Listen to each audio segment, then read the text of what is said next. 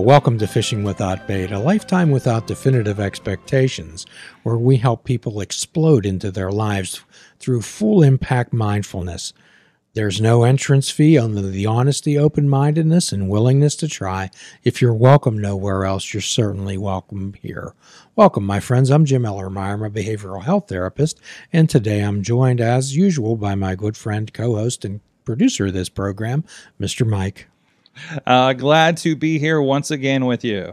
Mike, we've been talking about the general malaise of the world, this general sense of uneasiness and uncertainty that seems to be pervasive throughout not only this society, and I'm speaking of the United States, but generally spreading throughout a lot of the other countries, the sense of some sense of hopelessness and foreboding.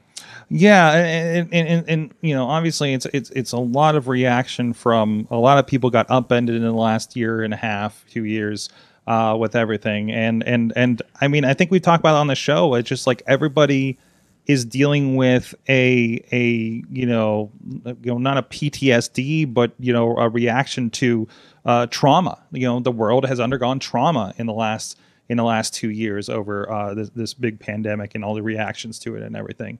So I mean, we're all kind of responding to things, and some people, it's hard to respond the right way in mass, right? Or in a positive way in mass.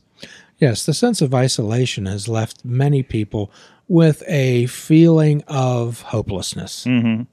And what we'd like to talk about today, as most everyone knows out there by now, we like to speak about the difference between religion and spirituality. Yes. Religion being a dogma, enforced set of rules and structure, and spirituality, which is a more of a connection, a spiritual experience with what we call in the 12-step world a higher power, Mike.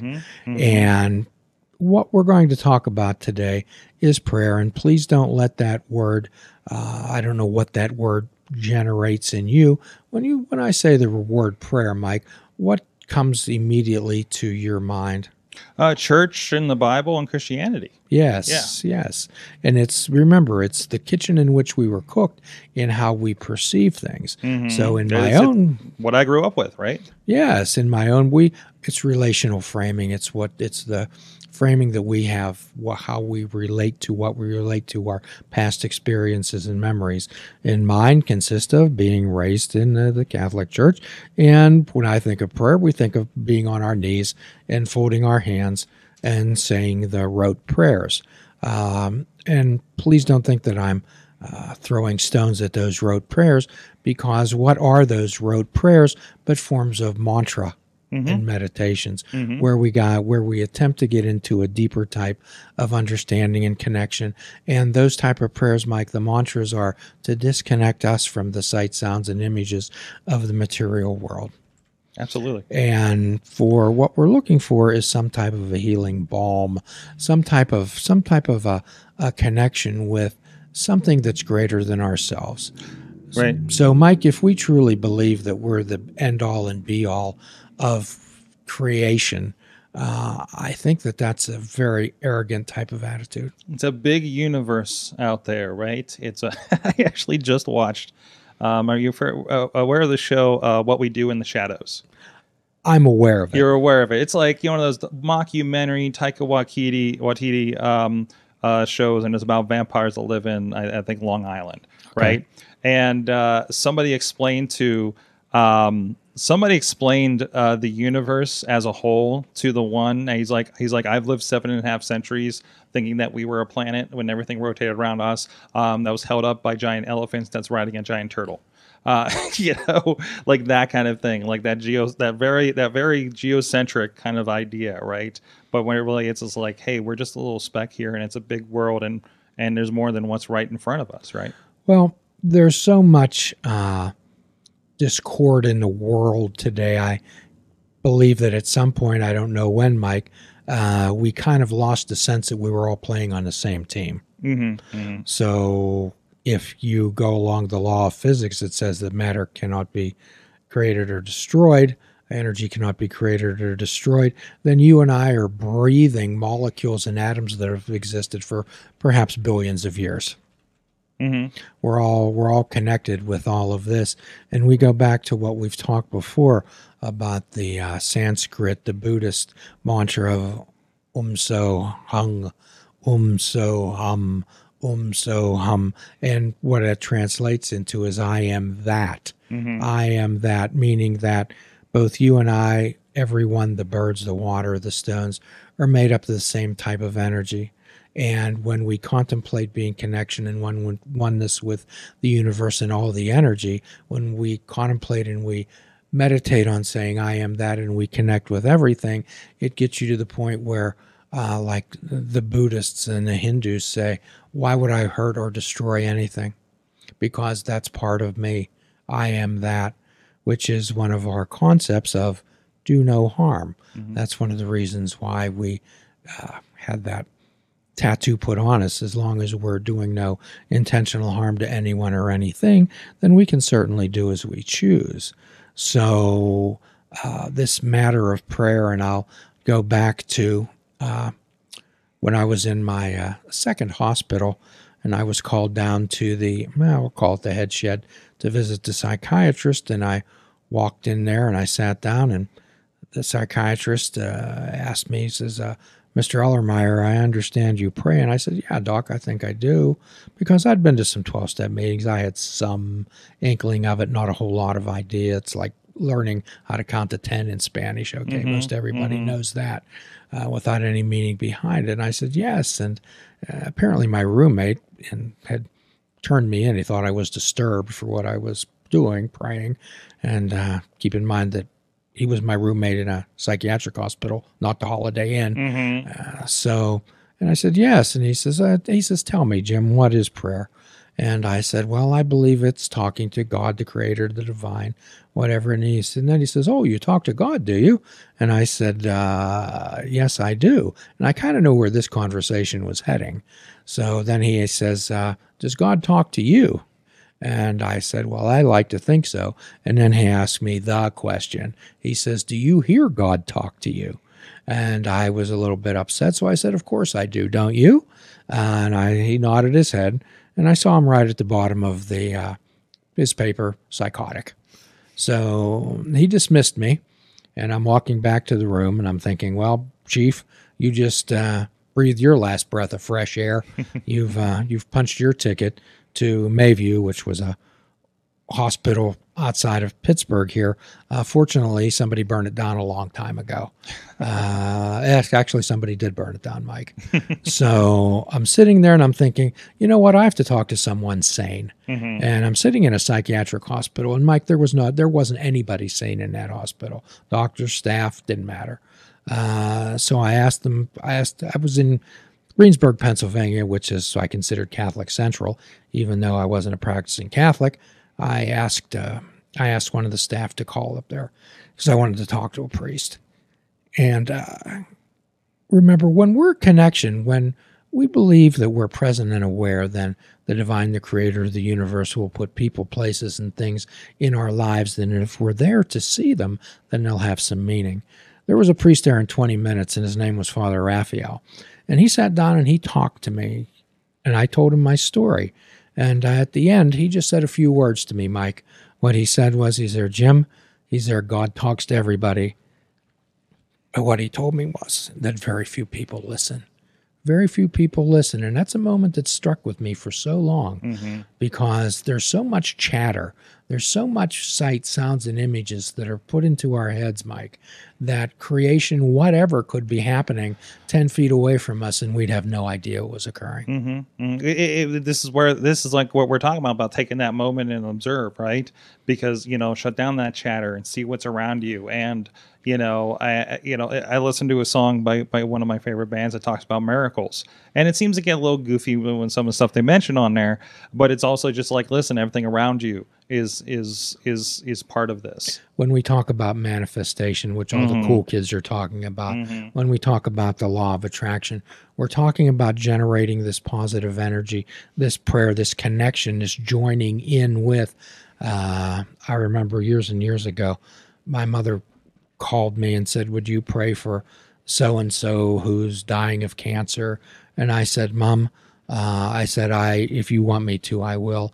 However, I personally don't believe that the creator of the divine is waiting to hear from me before a decision is made on this person. And I'm kind of in a similar thing, where it's like, I think they have better things to do, than listen to me. Well, and however, we ended the call, but here's what I did tell her. I said, what I will do is ask that they have the courage to accept whatever happens, mm-hmm. whatever the creator of the divine will is.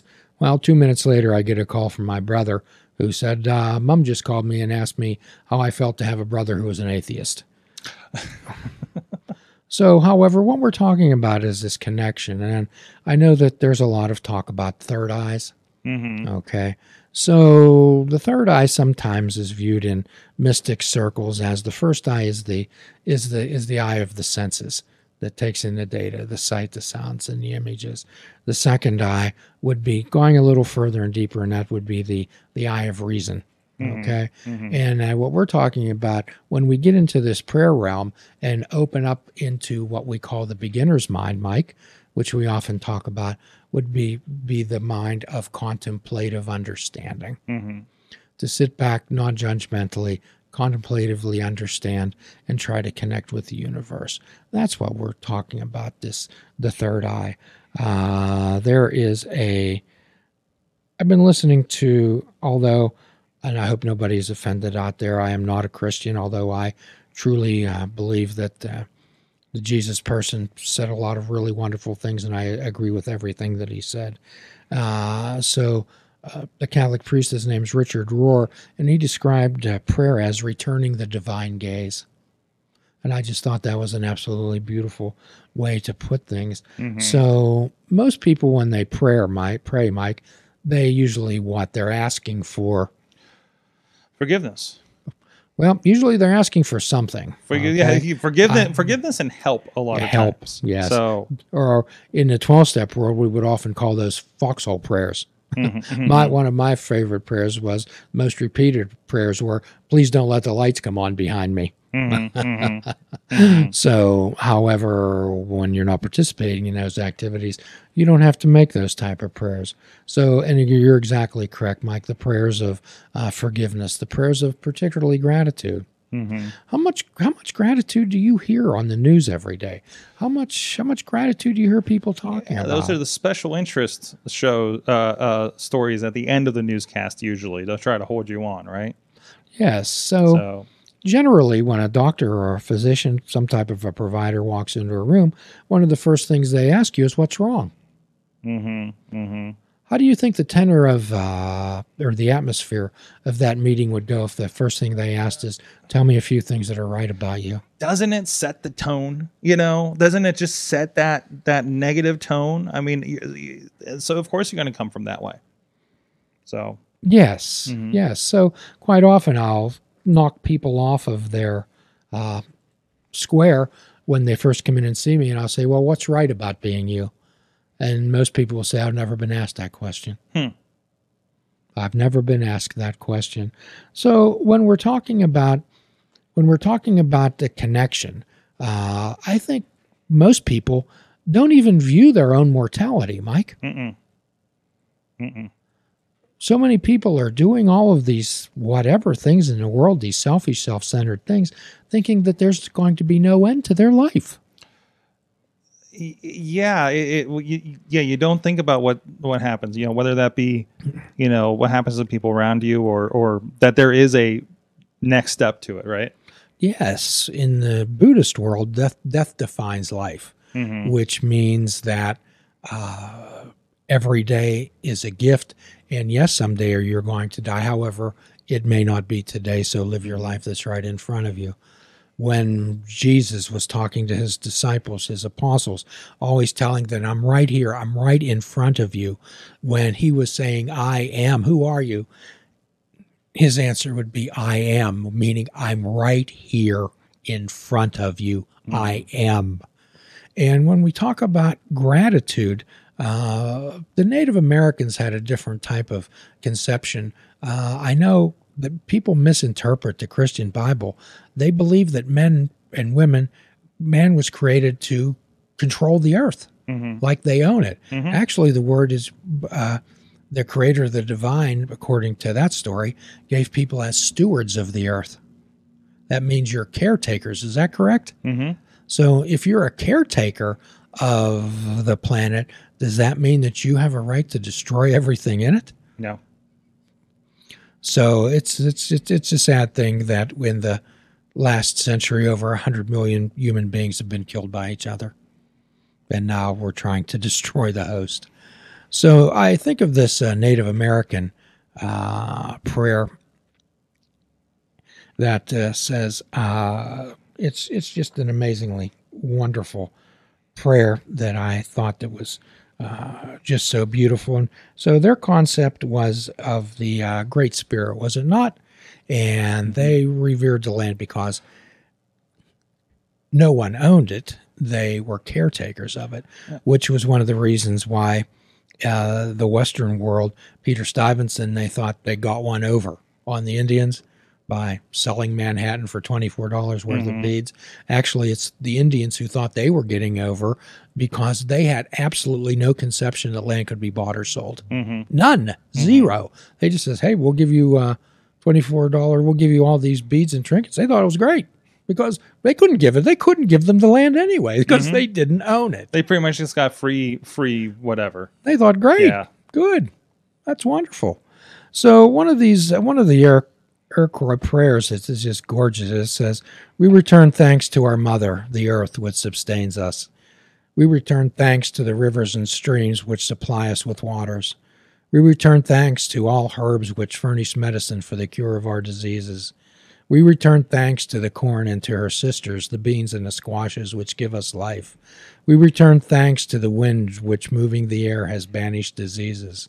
We return thanks to the moon and the stars, which have given us their light when the sun was gone. We return thanks to the sun that he has looked upon the earth with a beneficent eye. Lastly, we return thanks to the Great Spirit in whom is embodied all goodness and who directs all things for the good of his children. So, do Muslims breathe any differently than you, Mike? Nope. Do Christians breathe any differently than Muslims? No. Or Hindus or Jews? No. So where's the discrepancy at, Mike? It's the interpretation and the point of view. Yes. So all of these religions have as their basic core, do unto others as you would want done unto you. So I'm having a little bit of problem about this thing about who's right and who's wrong. Mm-hmm. I'm having a little issue with that when we talk about gratitude. And in further podcasts, what I'd like to do is talk about the actual psychological and biological benefits, the physiological changes in the body mm-hmm. when we pray and when we meditate, and how it can change our outlook and our perception on life. And it is, it's important to stress, it doesn't matter from which angle you come from, but whatever puts your mind at ease and lets it open up, whether that be, the ways that you were taught as a Christian or Catholic or, a Muslim, a Buddhist, a Native American, whatever opens your mind up to be receptive and listen inside what that voice is, whether that's just your inner voice, whether that be God's voice, whatever it is, that's important to find peace. Well said.